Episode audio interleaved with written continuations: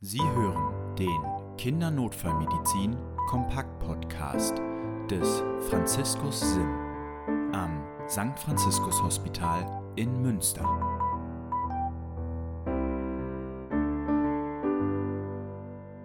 Herzlich willkommen beim Kindernotfallmedizin Kompakt Podcast. Mein Name ist Annika Rott.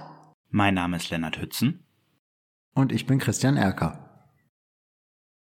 Schön, dass wir alle wieder beisammensitzen. Christian, was machen wir heute? Wir wechseln den Buchstaben. Wir sind beim B angekommen. B wie Breathing oder Atmung und werden uns zu diesem Thema in zwei Folgen widmen. Heute besprechen wir erstmal die Grundlagen davon, nämlich die Unterschiede der Atemmechanik vom Kind zum Erwachsenen. Da gibt es ein paar Unterschiede. Dann lass uns da doch direkt mal mit einsteigen. Du hast gesagt, es gibt ein paar Unterschiede. Was wäre so das erste, wo du sagst, das ist relevant?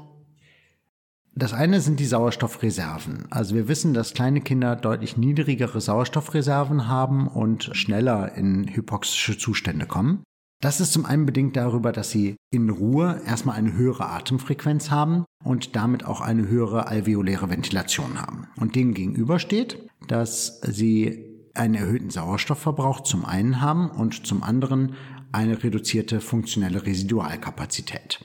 Wir sind jetzt ja kein rein anästhesiologischer Podcast mehr. Vielleicht daher einmal zur Erklärung. Bei der funktionellen Residualkapazität handelt es sich um das Volumen, was in Atemruhelage nach normalem Ausatmen noch in der Lunge verbleibt. Und das setzt sich einmal zusammen aus dem Volumen, was noch weiter ausgeatmet werden könnte. Das ist das expiratorische Reservevolumen. Und aus dem Volumen, was, egal wie sehr wir ausatmen, immer in der Lunge verbleibt, das sogenannte Residualvolumen. Und die beiden zusammen ergeben eben die funktionelle Residualkapazität. Insgesamt kann man also feststellen, die Sauerstoffreserven halten nicht so lange. Genau so. Auch wenn man perfekt präoxygenieren würde, beim Erwachsenen zum Beispiel vor einer Narkoseanleitung halten die Sauerstoffreserven ziemlich lange, bei einem kleinen Säugling halten die unter einer halben Minute. Das ist also ziemlich wenig, die man an Sauerstoffreserven erstmal so mit sich herumträgt. Wir sind jetzt noch nicht dabei zu gucken, was hat das für Auswirkungen, sondern stellen das erstmal nur fest und mhm. würden erstmal weitermachen mit dem nächsten großen Unterschied zu den Erwachsenen. Was gibt's da? Genau, das ist die Anatomie vom Brustkorb. Die Anatomie vom Brustkorb sieht ein bisschen anders aus, nicht nur kleiner, sondern auch ein bisschen anders.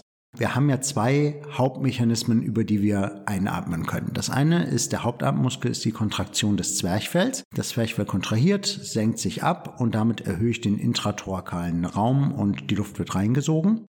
Und der zweite Mechanismus, über den wir Erwachsenen auch zusätzlich mitatmen können, ist ja die Atemhilfsmuskulatur, indem ich also den Rippenbogen kontrahiere und damit den Brustkorb vergrößere. Und das hat was damit zu tun, wie die Stellung der Rippen am Brustkorb in der Atemruhelage steht. Vielleicht, Christian, kannst du das nochmal ein bisschen bildlicher beschreiben, wie das dann aussieht? Mhm. Was man macht ist, wenn man Atemhilfsmuskulatur benutzt zum Atmen, ist das Muskeln kontrahieren und damit das Brustbein und alle damit verbundenen Rippen nach oben ziehen, also nach kranial. Damit hebt sich der Brustkorb an. Damit vergrößert sich der Raum intrathorakal und die Luft wird reingesogen. Mhm. Also ein zweiter Mechanismus zum Kontrahieren des Zwerchfells. Die wirken beide zusammen. Das Zwerchfell senkt sich, der Brustkorb hebt sich, dadurch wird mehr Luft eingesogen. Jetzt ist das Problem gerade beim Säugling in Atemruhelage steht das Brustbein schon wesentlich weiter kranial und über diesen Mechanismus der Atemhilfsmuskulatur kann ich im Verhältnis gesehen relativ weniger Raum rekrutieren. Dieser Mechanismus ist also beim Säugling weniger effektiv, als er das später beim Erwachsenen so ist. Wenn man in die Literatur reinguckt, findet man da das Wort Steilstellung der Rippen. In meinem Verständnis ist das aber nicht steiler, sondern irgendwie flacher. Aber naja, das ist ein Detail im Wort. Mhm, okay. Das bedeutet dann ja, wenn ich das richtig verstanden habe, dass der Hauptatemmuskel, den Kinder benutzen, das Zwerchfell ist. Mhm, genau. Je kleiner, desto bedeutender ist er in der Gesamtbetrachtung. Also Säuglinge atmen vorwiegend über das Zwerchfell. Jugendliche können dann auch über die Atemhilfsmuskulatur noch etwas extra an Raum rekrutieren. Das heißt aber auch, wenn das Zwerchfell der Hauptatemmuskel ist, dass alles, was die Zwerchfellbewegung einschränkt, vor allem halt abdomineller Gegendruck, die Atmung auch direkt mit beeinträchtigen kann. Unter Narkosebedingungen ist da immer der luftgefüllte Magen mhm. zu beachten. Also wenn man Luft aktiv in den Magen insuffliert über eine Beutelmaskenbeatmung, dann kann dieser Magen so viel Druck aufs Zwerchfell ausüben, dass die Atmung darunter beeinträchtigt ist. Jetzt sind wir ja nicht mehr nur noch im Bereich Anästhesie unterwegs. Wie sieht es so in der Kindernotfallmedizin aus? Also alle abdominellen Erkrankungen, abdominelles Trauma, abdominelle Blutungen, Entzündungen im Bauchraum, Blinddarmentzündungen, Peritonitis, verschluckte Luft, aber auch ein Iliusgeschehen können letztendlich das Zwerchfell komprimieren und damit auch zu respiratorischen Einschränkungen führen. In der Summe bedeuten diese ganzen Sachen, also weniger Sauerstoffreserven, ineffektivere Atemhilfsmuskulatur, Zwerchfell als Hauptatemmuskel zu einem besonderen Fakt, nämlich dass eine notwendige vermehrte Atemarbeit oder Atemnot beim kleinen Kind hauptsächlich kompensiert wird über eine Erhöhung der Atemfrequenz und weniger über eine Erhöhung der Atemtiefe.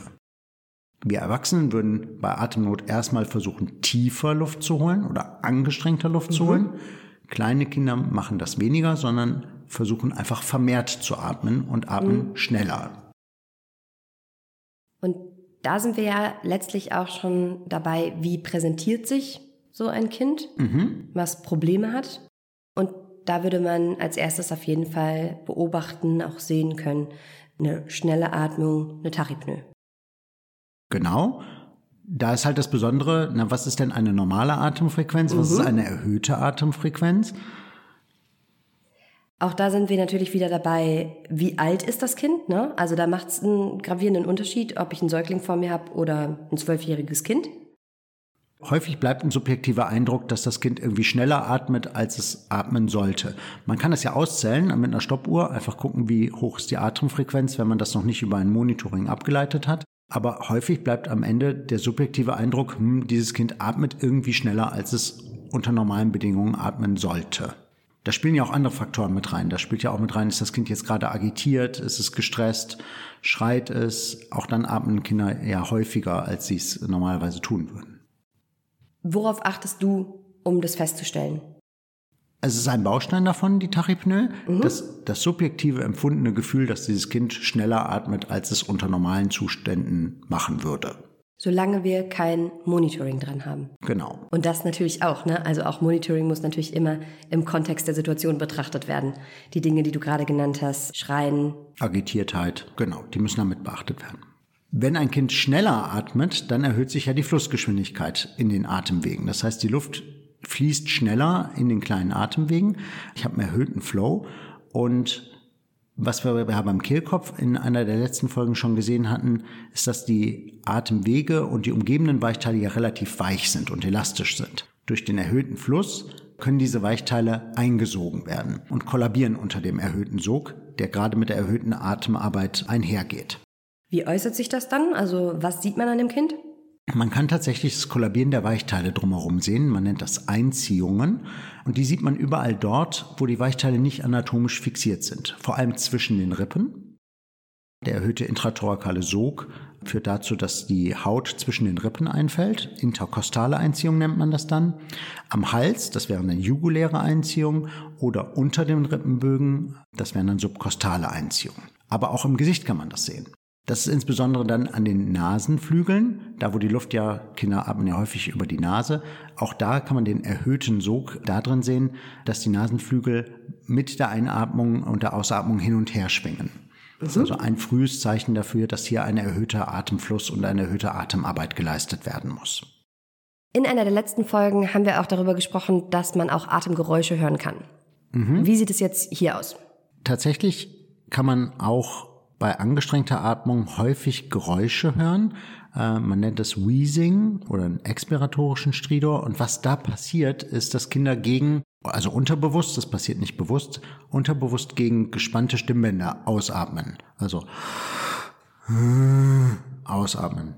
Darf man das im Podcast machen, so ein Geräusch? Nee, ist irgendwie doof. naja, ihr könnt euch vorstellen, also bei der Ausatmung gegen gespannte Stimmbänder ausatmen und damit halt eine Schwingung erzeugen, ein Geräusch.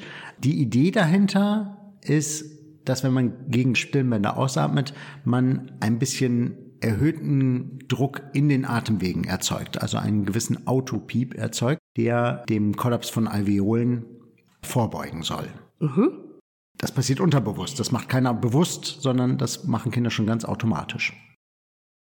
Piep an dieser Stelle nochmal ist der Positive and Expiratory Pressure. Vielen Dank, Lennart. Sehr gut. Also das wären die klinischen Repräsentationen von Atemnot, wie sie sich beim Kind vom Erwachsenen unterscheiden. Christian, du hast vorhin schon gesagt, ne, man muss da natürlich auch wieder Unterschiede machen. Säugling, Jugendlicher. Bei deutlich älteren Kindern würde man dann auch den Einsatz von Atemhilfsmuskulatur beobachten können, dass sie sich vielleicht aufstützen, dass sie den Brustraum weitermachen insgesamt. Das ist natürlich ganz davon abhängig, was haben wir da für ein Alter. Genau, also mit zunehmendem Alter nimmt dieser Stellenwert von Atemhilfsmuskulatur mehr zu und alles, was irgendwie zum Beispiel den Schultergürtel fixiert, führt dazu, dass die Atemhilfsmuskulatur besser angewendet mhm. werden kann. Ich würde sagen, dann haben wir doch schon mal einen umfangreichen Überblick bekommen. Sollen wir an dieser Stelle einmal die Folge zusammenfassen? Gern. Insgesamt unterscheidet sich die Atemmechanik eines Kleinkindes von der eines Erwachsenen. Der Hauptatemmuskel eines Kleinkindes ist das Zwerchfell und Kleinkinder verfügen über geringere Sauerstoffreserven, als es Erwachsene tun. Dadurch wird eine Dyspnoe vor allem über die Atemfrequenz kompensiert. Klinisch zeigen sich Kleinkinder mit einer Atemnot vor allem mit Einziehung und dem sogenannten Wheezing. Optimal. Vielen Dank, Lennart. Ich würde sagen, dann sind wir am Ende dieser Folge angekommen. Wir hoffen, euch hat die Folge gefallen. Schreibt uns gerne über podcast.sfh-münster.de. Lasst uns eine Bewertung da und abonniert den Podcast gerne. Wir freuen uns, wenn ihr beim nächsten Mal wieder reinhört. Bis zum nächsten Mal. Tschüss.